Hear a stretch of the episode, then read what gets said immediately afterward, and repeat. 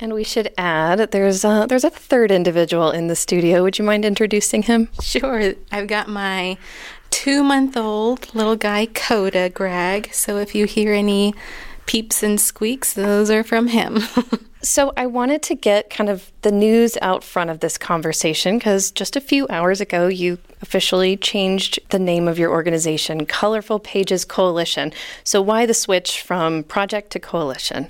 For a couple of reasons. The first being the Historical Word Project is associated with black communities, communities of color in neighborhoods, so the projects, right? It has been said and referenced in deficit ways and negative ways. And also, the word project gives the sense that we are coming in to fix a problem. We're not here to fix children. We're not here. There's nothing wrong with the children. It's the systems that we are raising our children in. I, I wanted to ask that out front, aside from it, you know, being a relatively new change, but I think it also dovetails with this conversation we're going to have today about the spirit of what you're trying to accomplish through your nonprofit. So, what change are you hoping to bring to schools in Asheville? We're trying to confront systemic racism with a really concrete move, which is to diversify the bookshelves, represent students positively in picture books. And well, and that is almost like a vehicle for us to get the word out about racial equity, to amplify the voices of local leaders who are working really hard for racial equity. The name change to coalition, we felt it's welcoming, it's a call out to other people to collaborate with us we want to do our part by bringing books to the schools, but we also want to just let everyone know of all the things that are going on in the community of color and bring more support to the places that need it. Um, before we dive a little bit more into the work and all of the intentionality that you bring into, I mean, just how you change the name and what books you're selecting and how you're reaching out to other individuals, I want to get to know Bianca and Jeannie and, and introduce you to our audience a little bit more. This is a, a, relatively new effort. You got your grant in January, so relatively like a few months old and already making some changes. But I want to go back to your kind of genesis story. Where did this idea come from? I would say a couple years ago, I was having these feelings and emotions surrounding being really disconnected from my culture, from my roots. And so I started vocalizing and verbalizing a lot of that with some close friends. And could you um, explain to the listeners how, how you identify yourself, just because sure. this is an audio, not visual medium? so I identify strongly as a Latina, and I am Mexican American, born in the US, and also have some German European roots in me as well um, but definitely identify strongly with with the Mexican American roots that are within me, and so feeling especially disconnected from those, and my place of birth and where I grew up in the Southwest.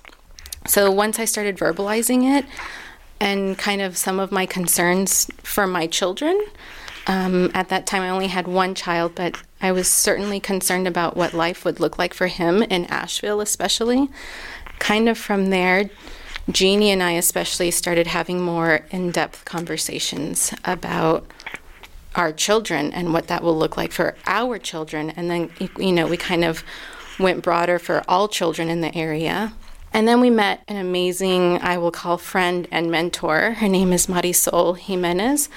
And she is a local consultant and does a lot of racial equity work and workshops and trainings nationwide.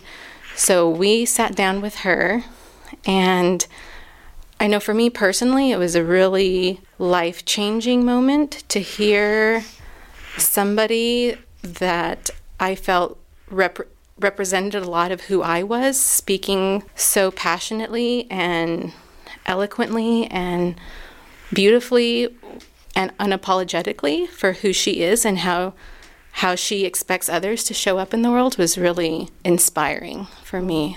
As a woman of color raising kids in what can often seem like an overwhelmingly white place, what were sort of the inner challenges that you faced, if, if you could help make that a little more tangible for people? I think they especially became came to my forefront when I became a mother in Asheville. Um, both of my boys have been born in Asheville. And starting to see their interactions with some of their peers, questioning and wondering like what was behind some of those interactions. And some of the learning I've been do I was doing in school as a social worker, knowing that children recognize differences at such an early age and what that means and what that looks like for for my own kids. And then going beyond that realizing that because I am lighter skin that there are black mothers and black children that it, they are just in this and living this with such intensity. And i just i like my heart was like uh, feeling very touched. And I, I felt i needed there was no other choice but for me to be doing something. Like there i have to be doing something. As our boys approached kindergarten age these topics came up for us more and more and more so you know i have a white little boy bianca has a little boy who's mixed race and we both were having thoughts about race in school, in elementary school, which was interesting. Of course, we were coming from very different places and had different things on our mind, but we had that connection of this is a piece of our school decision and what kind of school do we want, you know, our little boy to go to, considering he's the whitest of the white with red hair and blue eyes. We wanted him to go to a school that was diverse. And the more we looked into it, we were realizing we want him to go to a school that's diverse, but where all students are represented positively. And there's a a great vibe of diversity is what strengthens this community. And that we kind of realized we weren't finding that feel uh, in the public schools. And I've actually had a couple people say, really the opposite of okay, school is the only place where my white child is interacting with children of color. And what they're learning from the teachers is that there is a difference and that the, the students who are black or brown students are getting in trouble more. The you know, the kids are picking up on the systemic racism and giving their own words to it, which I'm sure the adults in the school would not be saying, "Oh yeah, you know, this kid had a more severe punishment because they're black. But the the way that five year olds and six year olds are picking up on that, those are the kinds of words they're saying out loud. So they're really the truth tellers here. Um, so as kindergarten approached for for our families, this anxiety was building within. And it was great that the conversation came out and that we had sort of this amazing guidance by Marisol Jimenez, who helped us put words to what we were feeling, who knew how to speak strongly and positively and had more of a vision for what would be helpful. And one of the ideas she threw out in terms of taking action was bringing picture books to the classrooms that uh, featured characters of color. And so, how is it that a book or a picture book can disrupt some of those racial perceptions and those boxes that we put people in?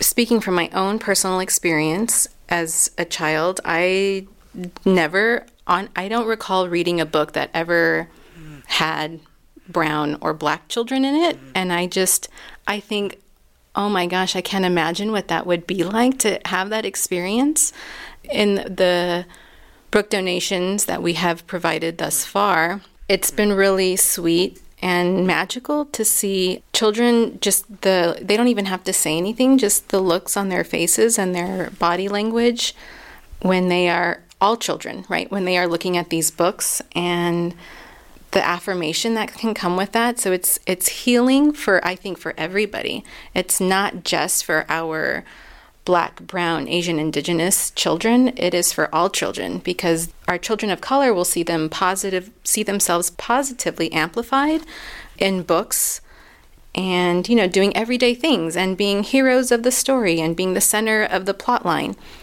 And their white peers will also see like, "Oh, that that is normal and that is wonderful and that is beautiful to see my brown sister, to see my black brother doing these amazing, beautiful things in a book, which means, oh, my black friend over here, my brown friend over here, my Asian friend over here is doing the same thing. Like, how beautiful and amazing is that? For white women specifically, a good connection or an analogy would be, you know, do you think it's important for kids to see female doctors, female scientists?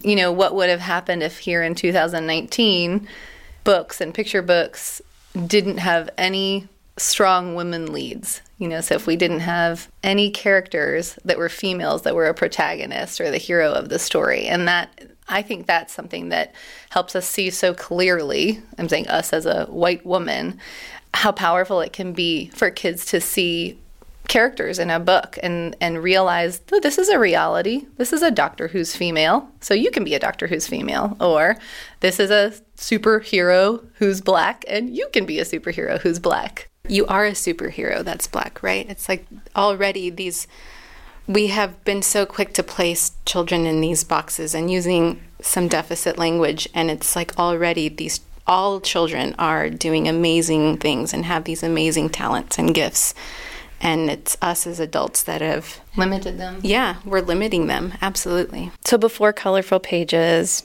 y'all were friends. You met in a, in a mom's group. But I'm curious, you you both seem so comfortable talking about race, inequity, and divisions within our own community. How has your friendship changed since having these conversations more often and now publicly? Mm. Even just thinking about that, I it's hard not to tear up. Um, I feel so fortunate and blessed to have like this companion by my side, um, and I feel hundred percent supported. That there's that I could say and do anything or make a misstep, and she is still here, which has happened. it feels like a marriage in some sense, you know. Like I feel between us, there's like this unconditional and infinite love and strength. And that's been incredibly healing for me on such a deep personal level. Oh, you're tearing up too. yeah. It's hard not to feel emotional, but we've both really grown. I've been able to take risks that are uncomfortable for me and I will and I know it's because I'm white and privileged. So I know that I'm going to make mistakes that hurt my ego bad. and Bianca's like, oh, uh, that's fine. Just post about it publicly. And, you know, this will be an amazing lesson for all of our white followers. And I'm like, whoa, okay. but it's great. You know, as someone who's like, we're taking risks, we're trying to make a difference, we're both going to learn. And so to have a friend and have someone who is there to support you and help you see that mistakes that you make or things that you do that are embarrassing, where it's like, oh, that didn't go so well. Here's here's the way we can show everyone that we made a mistake and here's how we grow from it. And it, that it is incredible to have someone who is that for you, that reminder for you, that, so that you can be brave. And also, I need Bianca to help me see when I can't see because I'm white. Of course, if anything, it's just strengthened our, re- our relationship. Bianca and Jeannie, thank you so much for talking with me. I really appreciate it. Thank you for this opportunity. And thank you, Coda. Snoozing.